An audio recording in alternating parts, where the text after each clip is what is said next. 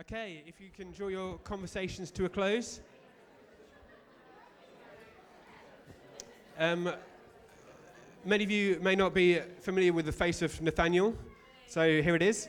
Uh, Nathaniel, Nathaniel is uh, based at our 502 Ashley Road site, um, regularly up there with the guitar in his hand. But here he is preaching uh, here this morning uh, and then on at 502 as well. So um, let's give our warmest, loudest Alder Road welcome to Mr. Nathaniel Hobby.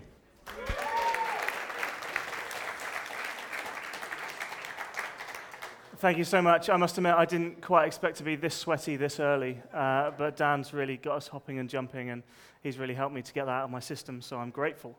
Now, this morning we're going to be preaching from uh, Revela- I'm going to be preaching from Revelation 5. Okay, so if you want to find a Bible, that's where we're going to be this morning. And I'm so excited to preach uh, from Revelation 5 for a couple of reasons. First of which is uh, few, about eight weeks ago at church, I was at the Ashley Road site, and I really felt God lead me to this verse and lead me to, to want to bring it. So I found the verse, I got myself all ready. I was just about to, to stand up and, and read it out, and then Matt said, Right, that's the end. We're going to stop now and we're going to do the news. And I was like, Oh, I was, I was ready to bring it. Um, and ever since these last eight weeks, I've just not been able to get this verse out of my head. And every time I've opened my Bible, I've found myself straight at these verses, and I've been so inspired by them over the last eight weeks that I'm really hoping you'll be inspired by them this morning as well. The other reason I'm excited to bring it is because Revelation is one of my favorite books of the Bible. If you're allowed to have a favorite, I just love how descriptive it is about Jesus and about heaven, and that's where we're going to be this morning. But firstly, I wanted to share one thing with you that I thought you might find helpful because I also like to watch a lot of movies and read a lot of books. And one thing that I've observed in my entire movie watching career to date is that there seems to be a bit of a pattern about creating a hit movie or creating a hit book. I'll call it our rule of one this morning, the rule of one. But here is what I mean because every hit movie, every hit uh, every hit book tends to have this one person, one thing, one hero that the entire plot centers around. And that's what makes the hit movie. I've got some examples here for you. Lord of the Rings is all centered around the one ring, that one ring. And if you're into Lord of the Rings, it's great because you've got to watch 10 or 12 hours of epic journeys that they go on with this ring. And if you hate Lord of the Rings, then surely you're bored to tears as somebody's made you sit through the entire thing just to find out that a small bloke throws it in a mountain at the end. What a waste of time. But Harry Potter's another one. There's a prophecy in Harry Potter that says there's only one person, there's only one person that can save us from evil. There's only one person that can bring down the evil Lord Voldemort. If you're into your Star Wars, then you'll know that there's supposed to be a chosen one who brings balance to the Force. Uh, our preach title this morning is There Can Be Only One. And if you've ever seen the movie Highlander, that's the most famous uh, quote from, from that movie. There can be only one. And it's all about the one warrior who can kind of defeat evil. And even in Disney's The Lion King, only Simba can save Pride Rock. Okay? So no matter what the movie is, there's always this kind of one thing or one person that the entire book or movie centers around. And it's quite helpful to think of Revelation in similar terms because Revelation is full of amazing imagery about God, about heaven, about Jesus, about scrolls and beasts and angels and thrones, and it is amazing to read it. But if we get caught up in all of that minute detail, sometimes we can miss the bigger picture Okay, so this morning we're going to be looking at Revelation 5, and we're going to look at some of that little detail because it's in there and it's really helpful that it's there and it's helpful to help us understand. But Revelation has a lot of imagery in it, okay? Not all of it is meant to be literal. There's a lot of imagery, which means that we need to be keeping thinking to that bigger picture, that rule of one, that one person. So as we're reading, it's important to think who's our hero? Where's this one person going to come? What does this story center around? So, Jumping into Revelation a little bit. Revelation 1 starts with an open heaven. The writer, John, he sees this picture of heaven opened, and that's what we see in Revelation 1, and he gives us a bit of description. Then in Revelation 2 and 3, we get a little bit specific, and he starts writing to churches, churches mainly based in and around uh, Rome and, and the areas that we'll have been familiar with in the Bible, giving advice to, to churches in, in and around that area. And then in chapters 4 and 5, we come straight back to the throne room of God. And that's where we are this morning. We're straight here in the throne room of God. So, are we ready? Let's start. Uh, reading. It's on page 732 if you, if you haven't found it yet, okay? We're just going to read verses down to uh, the end of verse 4 to start off with, okay? It says, Then I saw in the right hand of him who was seated on the throne a scroll written within, and on the back sealed with seven seals. And I saw a mighty angel proclaiming with a loud voice, Who is worthy to open the scroll and break its seals? And no one in heaven or on earth or under the earth was able to open the scroll or even to look into it. And I began to weep loudly because no one was found worthy to open the scroll or look into it. Okay, so we'll stop you there. Our first bit of detail is this scroll. Let me tell you a little bit about this scroll to start off with.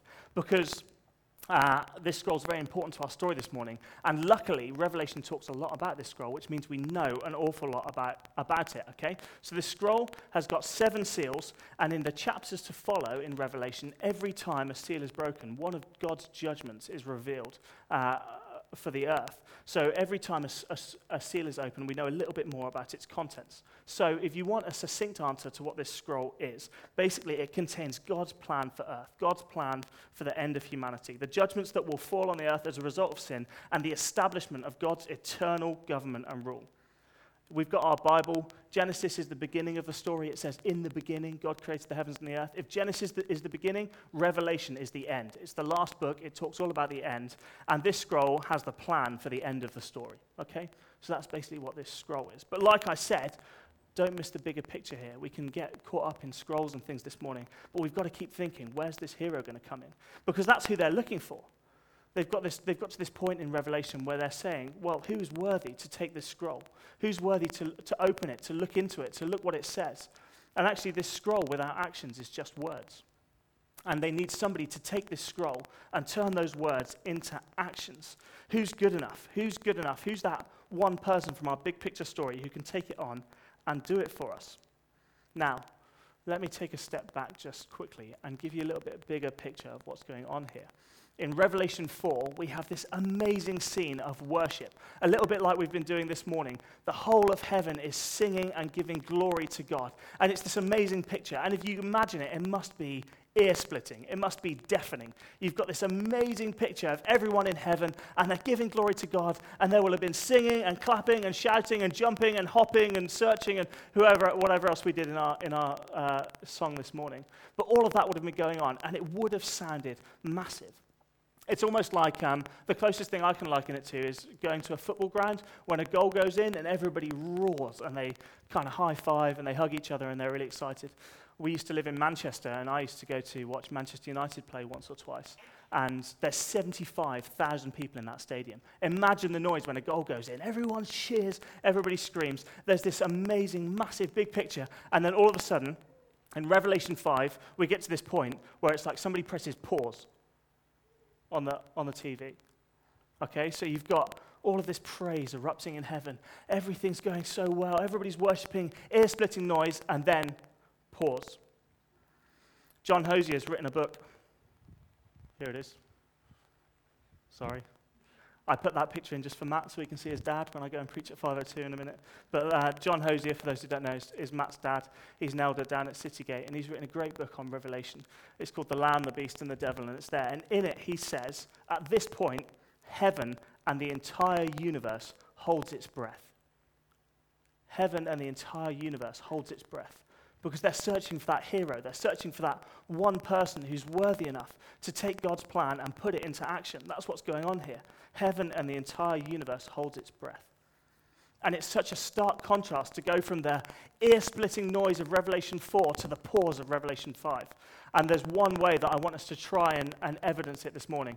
And it involves a little bit of audience participation, I'm afraid. And luckily, Dan's already warmed you up, okay? So, what we're going to do is we're going to pretend that we're at that football ground, okay? We're going to pretend that goal's gone in. I'll count one, two, three, and then we're all going to stand up, cheer, clap, applaud. If you like high fiving, this is a totally appropriate moment to do that. You can hug, whatever it is that you want. But we're going to make that ear splitting noise this morning. I'm going to ask you to lay your Britishness aside and join me as we stand and as we shout, okay? I'm so sorry about your child. Um, but we're going to make this noise, and then I'll do this and we'll stop. okay? So, whatever it is that's going to make you make that noise, Dan, maybe you've baked a bread that is so good that Great British Bake Off gets cancelled because they eat this bread and think there's no way that we can ever find a bread better. Les, it might be that AFC Bournemouth score that winning goal and they win the Premier League. Whatever it is this morning that's going to make you stand up, jump, shout, and clap. I'll say one, two, three, we'll do it, and then when I go like that, we'll stop. Okay, you ready? One, two, three. Yeah! Come on! Yes! Yes! And stop. And then we've got our silence, okay? Do you want to try it one more time? You ready? One, two, three, go. Yes! Come on! Yes! Yeah! Stop. Okay. And that's a little bit like the silence that might have been experienced, okay? Take that and times it by a million, and that is what's going on. They get to this point of sobering judgment, of sobering uh, uh, dread, where they realize hold on, who is worthy enough to open this scroll? Heaven and the entire universe holds its breath. And the true realization of what's going on here actually causes the writer, John, to weep. Because if we can't see the end of God's plan, if we can't get in this scroll, if nobody's worthy to open it, then how will God's kingdom come on earth? How will his rule be established? How will the mess that we see going on around us right now ever be redeemed if we can't get to the end of our story? How does it ever get any better than it is right now? You see, without a hero, without a chosen one, without that one person from our big picture, this whole story falls flat. Okay? In some senses, Christianity falls flat if we don't have our hero, right? And um, I wonder if you've ever had that moment of dread, that moment where you're just so totally afraid of what's about to happen. You get a lump in your throat, you get the cold sweats, you kind of feel your heart beat in your chest, that moment of sobering fear. I remember once, just after I passed my driving test, I was 17 years old, and I thought I was amazing at driving. Okay, I thought I had it all figured out. Uh, my mate used to race cars for a living, and he'd give me a couple of tips, and I was like, okay, well, now I know what I'm doing, I'm fine. So me and my friends, we all pile into my car one day. It was my mum and dad's old Renault Clio. We pile in the car, go to Littledown to go and play football. Finish playing football, pile back in the car. I'm a safe driver, so I look around, make sure nothing's coming. The coast is clear. So I, I set the foot on reverse, and back I go, straight back. Turn in the car as I go. Now, my parents aren't in the room, so I will tell you I might have been reversing a little bit quicker than one usually ought to. But as I turned and I spun the car, I went smash right into a really small black bollard that you totally couldn't see from the rearview mirror. And it was dark as well, so I had really no hope of seeing this thing. It was tiny. But then that moment of dread set in. I was like, I'm going to have to tell my parents. My dad's going to kill me. They're going to make me pay for it. That fear set in, right? And the cold sweats. I got the lump in my throat. Had to phone up my dad. Dad, I'm so sorry. I didn't see it. It was dark. And, you know, I just had that, that dread. Well, that dread that I felt in that moment pales in comparison to this moment here. And for the writer, John, it was actually a matter of life and death. John was one of Jesus' 12 disciples. He was actually the last surviving disciple. All of the others had been crucified or beheaded or killed in any number of gruesome ways. And he was the last one left. And he's about 100 when he writes this. And he's already been exiled to the Greek island of Patmos. And it's there that he sees this vision and that he writes Revelation. And he'll have been only too aware of what was going on in the Christian world at the time. As the elder statesman in the church, as he was, he'll have been getting stories and letters all about what's going on in other churches. He'll have heard of Christians being martyred. He'll have heard of churches not doing so well. He'll have heard of corruption in the churches. He'll have, he'll have heard of governments trying to squash churches down and try and stop Christianity spreading. And it's in that context that he's writing this. So when he's thinking, who's worthy enough to put God's plan into action? Who's worthy enough to see God's kingdom established forever on earth? That's what he's thinking. Who can come and redeem all this? Who's going to come and save this right now? And for us, it can be quite similar today as well, can't it? We can turn on our TV, see what happened in Nice a couple of weeks ago, what's gone on in Turkey with the coup in Turkey, or shootings in the US, or the uh, the war in Syria and Iraq, and you can, you can look at it and you can think, where is our hope in all this? It's awful, isn't it? You know, who's going to come? Who can redeem what's going on here? And it is enough to make you weep, and that's what we see here with John. And to make it more personal, even in your own life, maybe there's a, something that you're facing at the moment at work, it's just not going so well. Maybe you're actually in physical pain this morning and you've turned up and you think, there's got to be more to this. There's got to be more than what's going on in my life at the moment. Because without a hero, without a rescuer, this is as good as it gets. Who is worthy? Who can action the plan? We're not worthy to open that scroll. They were looking around in heaven. Who is worthy to open this scroll? At the time John was writing this, there'd have been many people that he knew well that would have gone to glory. Think about his other 11 disciples that would have joined him. He'll have known his Bible well. He'll have known that Mary, the mother of Jesus, could have been in this scene in heaven. We could have had Abraham, David, Joshua, Moses. All of these big heroes in the Bible could have been here. And they were looking around and they couldn't find a single person who was worthy to open the scroll. Absolutely no one. Heaven and the entire universe holds its breath. Right, let's keep reading. We come back to Revelation. We're going to read from Revelation 5 now, right through to the end. That's verse 14. So, starting in Revelation 5, it says, And one of the elders said to me, Weep no more. Behold, the lion of the tribe of Judah, the root of David, has conquered, so that he can open the scroll and its seven seals. And between the throne and the four living creatures and among the elders, I saw a lamb standing as though it had been slain, with seven horns and with seven eyes, which are the seven spirits of God sent out to all the earth. And he went and took the scroll from the right hand of him who was seated on the throne. And when he had taken the scroll, the four living creatures and the 24 elders fell down before the Lamb, each holding a harp and golden bowls full of incense, which are the prayers of the saints they sang a new song saying, Worthy are you to take the scroll and open its seals. For you were slain, and by your blood you ransomed people for God from every tribe and language and people and nation. And you have made them a kingdom and priests to our God, and they shall reign on the earth. Then I looked and I heard around the throne and the living creatures and the elders the voice of many angels, numbering myriads of myriads and thousands of thousands saying in a loud voice, Worthy is the Lamb who was slain to receive power and wealth and wisdom and might and honor and glory and blessing, or power, as it says in the NIV. And I heard every creature in heaven and on earth and under the earth and in the sea and all that is, them, in them, saying, To him who sits on the throne and to the Lamb be blessing and honor and glory and might forever and ever. And the four living creatures said, Amen. And the elders fell down and worshipped. Yes! All of a sudden, we find our hero, and the praise that was in Revelation 4 erupts again in Revelation 5. And it's verse 5 of, of Revelation 5 that's the game changer, isn't it? Where the elder points out the, the one, that one hero, the one who is worthy to open the scroll. We found him. And it's Jesus. This is Jesus, okay? And the elder uses two names for Jesus. Firstly, he calls him the lion of the tribe of Judah, and secondly, he calls him the root of David. And they're two things that very clearly point him out to be Jesus, okay? And to understand those two descriptions of Jesus, we need a little bit of Old Testament history. So bear with me a second whilst I dive into the Old Testament and tell you a little bit why they're using these two names for Jesus.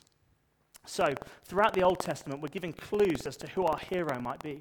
We're told that there's going to be a Messiah, a Savior, somebody who's going to come and save the world. It's throughout the Old Testament we're given these clues. In Genesis, we're told that he descends from Abraham and Abraham's son Isaac and his son, uh, his son Jacob. And on his deathbed, Jacob reveals the next clue for us because Jacob had 12 sons, but said on his deathbed that it would be through his son Judah that our hero of the story would emerge, that it would come through his family line. That's in Genesis. And already we're starting to see the links. We've got somebody from Judah's tribe, i.e., the line of the tribe of Judah. We're already starting to see these links um, come together. And so the Bible continues, and we get to 1 Samuel. And in 1 Samuel 16, God appears to Samuel and says, I'm sending you to Jesse of Bethlehem. I have chosen one of his sons to be king. So Samuel goes off to Jesse and has a look at his sons, and he finds David. And if you know your Bible, you'll know that David becomes a big player in God's story. He becomes king of Israel. And Isaiah then goes on to prophesy that the Messiah will shoot up as the root of Jesse, from the stump of Jesse, and that he will reign on David's throne. In other words, he's saying he's going to be descended from David as well. So there we've got our other clue, the root of David, the line of the tribe of Judah. It's all coming through from what we read in the Old Testament. In other books, there's people like Micah and Jeremiah and Ezekiel who all talk about a Messiah who will come from David's family line. Okay? We've got so many more clues as well. I don't know if you've ever got to the portion in your Bible that's got genealogy, that's just got lists after lists of people's names and where they come from. It says this person is the son of this person, he's the son of this person, he's the son of this person. And if we're honest, if we're really honest with ourselves, stop the recording. If we're really honest with ourselves, they're the bits that are a struggle to get through, aren't they? If you're doing your Bible in a year reading plan and you get to that bit, you're like, wow, better get a stronger coffee. I'm really going to need it this morning. Okay, it can be tough reading, but there's a reason that it's in there, and it's vital in helping us to understand the big picture. Because what was written about in the Old Testament and through all that genealogy becomes true in the New Testament. Jesus fulfills it all. He shows himself to be the one. He shows himself to be the one who is worthy.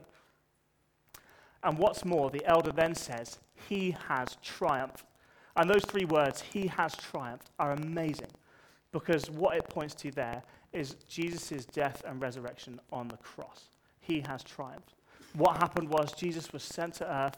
He was born of a, a woman, lived 33 years, a perfect life, never sinned, always talking about and preaching about how amazing his Father in heaven was.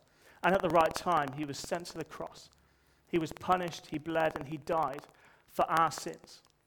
He took the punishment that was rightfully due for us so that we might have a relationship with God forever, for eternity. Three days later, he rose again, and with it, he defeated sin and death forever. So when the elder says he has triumphed, he's saying he has triumphed, past tense. He's done it now forever. How amazing is that? Our most amazing hero, the big picture guy from our story this morning, he has triumphed, past tense, forever. Again, this is what John Hosier says at this point. It's in his book. His triumph has been achieved through his death and resurrection, symbolized in his taking the scroll and breaking the seals. The guarantee that the kingdom will come on earth is Jesus' death and resurrection. There's another writer called Phil Moore. He writes some amazing books that help to give us understanding about the Bible.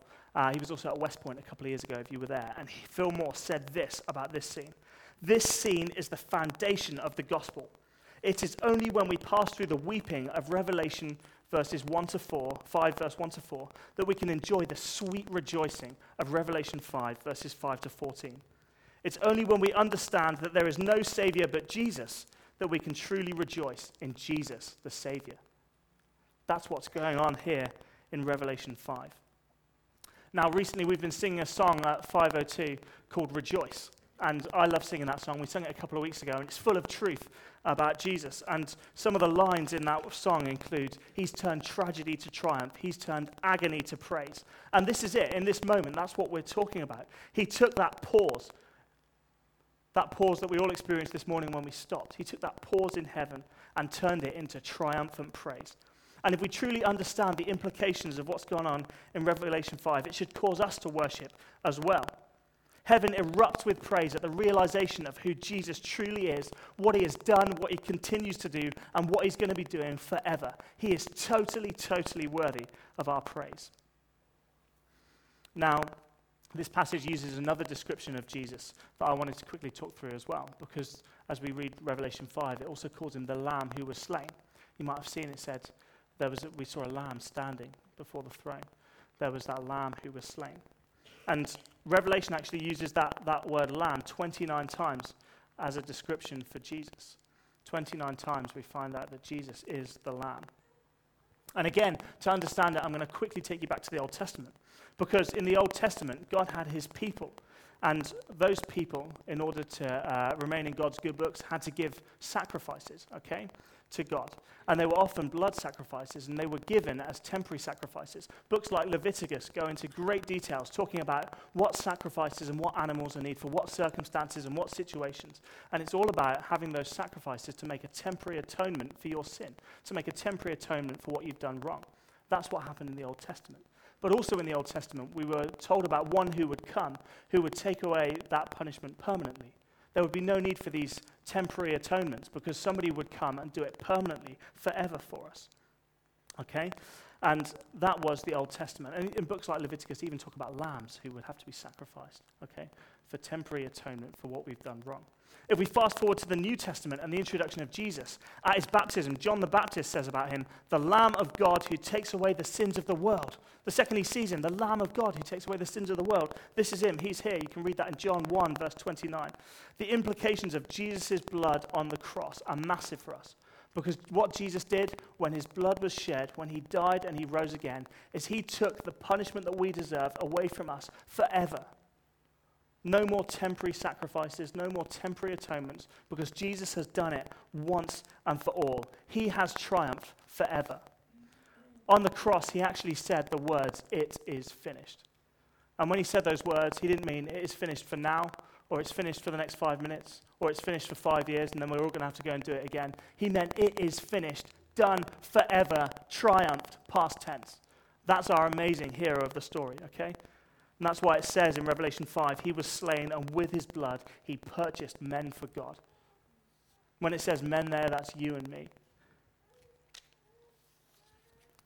This is our amazing hero of the story. The problem comes when we don't truly believe it. And it might be that you're here this morning and you genuinely don't believe a lot of this stuff that I've been talking about. And, and that's okay. It's a, it's a hard thing to get your head around and to understand. And if you're a Christian here, it might be that actually you know this stuff. I'm saying it and you're thinking, yeah, I know Jesus died for my sins. But actually, in the moment, you don't truly believe it. You don't truly trust in it. You actually think that you're going through something or you've done something that's so bad that Jesus really isn't going to forgive me this time. This is something that I've, I've done this is so bad that actually the cross isn't good enough for what I've done wrong. And that is rubbish. Frankly, rubbish, because Jesus has triumphed once and for all. It is finished. And that means he's triumphed over personal sin. It means this morning you can stand here, no matter what you've done wrong, you can know that Jesus and his sacrifice was good enough, good enough to take the punishment so that you might be free to have a relationship with God now and forever. That's what it means. It means that when somebody else hurts you, Jesus' death and resurrection was good enough to atone for what they've done wrong as well. So you don't have to worry about what they've done wrong to hurt you because Jesus has got it covered. This has massive implications for us. And these verses allow us to walk through the highs and lows of this life, knowing that Jesus is always in control. End of story. Life as a Christian is not without pain. Even this morning, there might be some people who have come and they're just like, uh, Nathaniel, I just don't feel very triumphant this morning. I just, I'm not where you're at with this. I just feel rubbish. I just feel beaten by life. And actually, you know, we won't be without those difficulties and circumstances whilst we're here. But we have a guarantee. We've got a guarantee that Jesus has triumphed so that we can know God now and that we can experience Him fully in heaven forever. And that's something for us to hold on to through these highs and lows. And it helps us to understand these awful circumstances in Nice as well. Because we won't be without them whilst we're living in this fallen world. Okay? Things are going to go wrong. We live where people do wrong, bad things all the time. But Jesus is no less triumphant because of them. And that's important to understand this morning. He is exacting God's plan that was written on that scroll to make a people for God, that's you and me, to be with Him forever, to bring His ultimate judgment and establish His rule on earth for all time. That means one day heaven and earth are going to be joined together, totally perfect, no hurt, pain, wrongdoing, whatever, forever. That's what these verses mean. So it's good news. In the temporary right now, it might not sound like it, but this is something for us to hold on to. He has triumphed, and this is great news for us. So, where are you with it today? Do you feel triumphant, or do you feel broken by sin or by circumstance? Do you feel truly forgiven by God this morning, or are you stuck thinking that His blood can't cover you? If the answer to any of those questions is yes, then I urge you, please do keep listening. Because the implications for us are so massive. Jesus is the perfect lamb who was slain, the perfect savior whose, whose sacrifice was good enough once and for all. And it gives us freedom from sin and from fear this morning. Life isn't perfect now or tomorrow, but we worship a perfect God. And his promise is that you are his people, you will be with him, and he will establish his kingdom. And no act of terrorism, no power, no hurt, no prime minister or president will ever topple his eternal rule. And this is what we triumph in this morning. When it says he has triumphed, this is what we triumph in. This is as true as it gets. And when we understand this, and when the guys in Revelation truly saw Jesus for who he was, heaven erupted with praise again. And that's what we read. Heaven just erupted with praise. Because those in heaven, they got the gravity of that moment. They understood actually, there's only one person, there's only one big picture guy, one hero of our story who is worthy enough to take that plan, to take that scroll, and put it into action for us. And we know who he is. We know who he is. He's Jesus. They call him worthy If you read Revelation 5, they call him worthy to receive power and wealth and wisdom and strength and honor and glory and blessing and praise. He is worthy of all of that this morning. In response to Jesus, the one who is worthy, our hero of the story, millions of angels and every creature on heaven and on earth and under the earth and in the sea, everything worships God. They give glory to God. And that's why we do what we do on a Sunday morning as well. If you've turned up here and you've only been coming for a few weeks, or this is kind of your, your uh, you're quite new to church life, then the sight of a bunch of people standing together and singing on a Sunday morning could be quite weird, especially when Dan makes us all jump and hop, right? It could be quite weird. But there's a reason we do it. We do it in response to Jesus. We do it in response to truly knowing the implications of what's going on here in Revelation 5. Because when we know Jesus personally, when we have that relationship with Him, when we see how good He is to us, when we see the way He blesses us, when we read our Bibles, when we understand the true implication of what Jesus did on the cross, it causes us to worship. And that's why we stand and that's why we sing. We give glory to God for who He is and what He's done. And we stand together and we sing. And personally, I absolutely love doing it. Um, as John mentioned, if you come down to 502, you'll quite often find me with a guitar in my hand helping to lead some of the songs. And I don't do it because I like playing the guitar, and I don't do it because I like standing on a stage. I do it because I just love giving praise and worship to God because I think He is just so worthy of our praise. And that is what's going on here. We give glory to God for everything that He's done. We worship Jesus as the Lion of Judah, the Lamb that was slain, our Savior, our hero. And that's what we do. Matt Redman um, is a worship leader who writes a lot of the songs that we sing on a Sunday morning, and he has written a lot of really helpful things about worship as well. And this is one such thing. He said, Each time we gather together in congregational worship, like we have done this morning, we don't just journey to a church building, we journey before the very throne of God. To lose sight of this is to lose sight of the majestic in worship. Every kingdom has a king, and every king has a throne. And the kingdom of God is no exception. He is the king above all kings, and he has the throne above all thrones. There is no higher seat of authority, power, and splendor in the whole universe.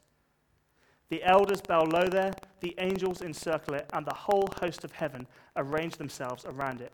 One day, a countless multitude from every nation, tribe, people, and tongue will gather there. Yes, when we truly face up to the glory of God, we'll find ourselves face down in worship. The implications of what Jesus has done for us are so big that when we truly stand up to it, when we truly face up to the glory of God, we find ourselves face down in worship. And we're going to come back to worship in just a minute. And when we do, we're going to be joining with Christians from around the world, multitudes of people giving glory to God. One of the things that Matt's, Matt's words helpfully here points out for us is that we are part of something much bigger than the confines of these four walls this morning. When we stand and sing, we're not just standing and singing together. We're standing and joining with Christians from around the world. We're standing and joining with multitudes in heaven, giving glory to the one who rightly deserves our praise now and forever. Isn't it amazing? So, how do we respond this morning to what we see in Revelation 5? Well, I think there's only one way that we can respond. And actually, if you truly understand what's happened here, if you have a true understanding of what Jesus has done specifically for you, for that punishment that he took on the cross, specifically for each individual one of you this morning, it should cause praise to well up inside you. We can't remain unaffected by the sheer weight of what is written in Revelation 5. And a true understanding of the gospel, a true understanding of who Jesus is, his sacrifice, that he turned tragedy to triumph, that he turned agony to praise, should cause us to want to praise as well this morning. He was the only one worthy to open that scroll, the one person that this whole story, Genesis to Revelation, is all about. And he will be ruling at his Father's right hand forever. What an amazing hero. So, as we come back, Dan's going to lead us in some songs, and it's just listen to the words. Let those words wash over you. They're full of truth about who Jesus is. They're full of truth that help us give glory and praise to God. And if you've been listening to this this morning and you've never experienced a hero like this, if you've never been introduced to Jesus, then we would love to t- tell you more about him this morning. So why don't you come join us now as we sing? Why don't you come and sing with us? Maybe even sing for the first time. Give praise to God. And then John and Vicky, Dan and Hannah, and plenty of others are going to be available at the end. Come and talk to somebody because we would love to tell you more about this Jesus that we worship and why we think he is so amazing. Let me pray.